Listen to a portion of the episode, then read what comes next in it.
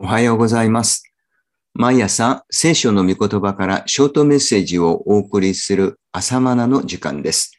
今週は受難週にちなんでお話ししておりますが、今日は受難週の金曜日です。聖書箇所は、マルコ福音書第15章34節の御言葉です。そして3時に、イエスは大声で、エロイ、エロイ、ラマ、サバクタニと叫ばれた。受難週の金曜日は受難日と呼ばれています。この日に主イエスは十字架で死なれました。この日は折しも杉越の祭りの日でした。イスラエルではかつて出エジプトした時に子羊をほふったことを記念して、杉越の祭りのたびに子羊をほふることが定められていました。しかし、今や本物の子羊がほふられる日となりました。神の御子イエス・キリストこそ誠の子羊です。ユダヤ人たちは罪の生贄である本物の子羊であるキリストが死なれる日まで動物の子羊を先祖伝来ほふってきたのです。バプテスマのヨハネはイエスについてこう明かししました。見よ、世の罪を取り除く神の子羊。ヨハネ福音書1章29節です。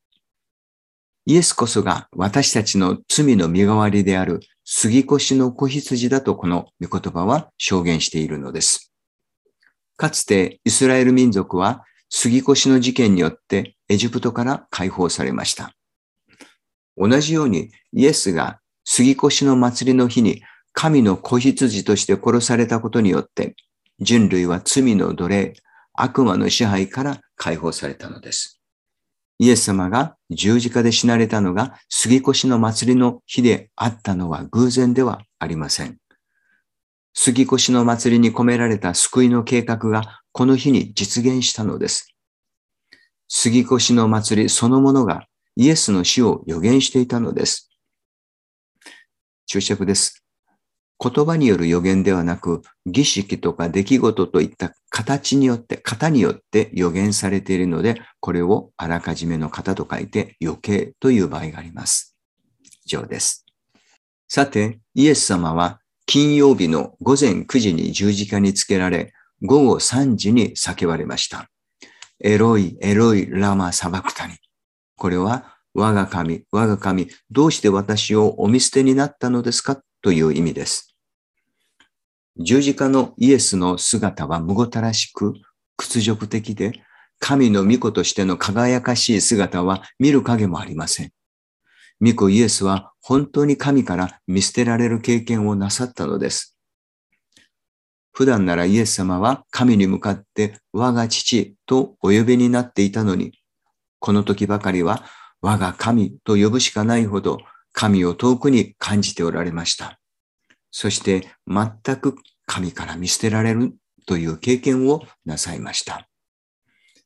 父なる神もイエスがご自分の一人子だからという理由で未びきなさることなく完全にお捨てになりました。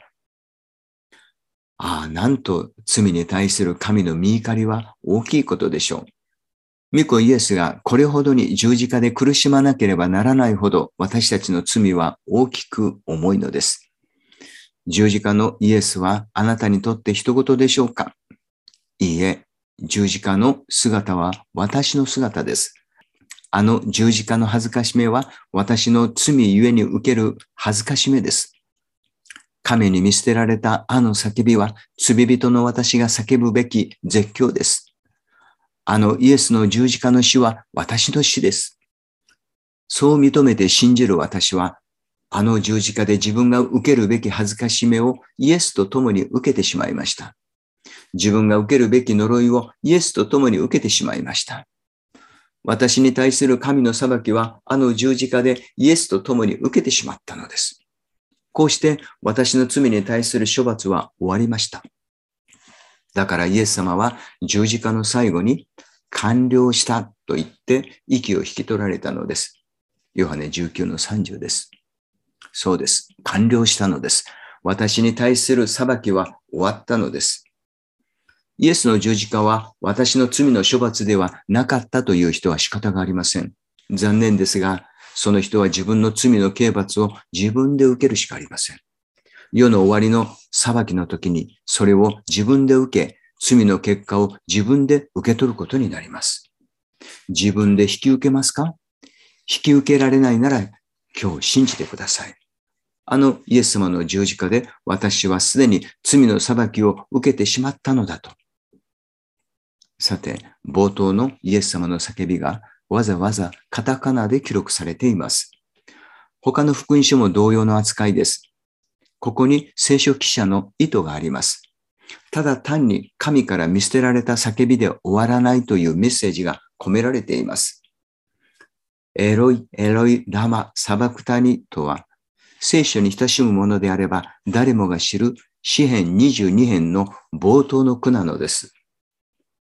詩編の歌い手であるダビデは、神から見捨てられたような経験をしました。その叫びの言葉です。しかし、そこから神にある勝利を高らかに歌い上げるのが詩編22編なのです。イエス様の叫びは単なる絶望ではなく、見捨てられたかに思える苦難の向こう側に約束された勝利の宣言です。ダビデがそうであったように、主も十字架上でこの詩編22編が成就したのだと宣言なさったのです。しかし、十字架の苦しみのゆえに、詩篇の最後まで歌い上げることができなかったのではないかと私は思っています。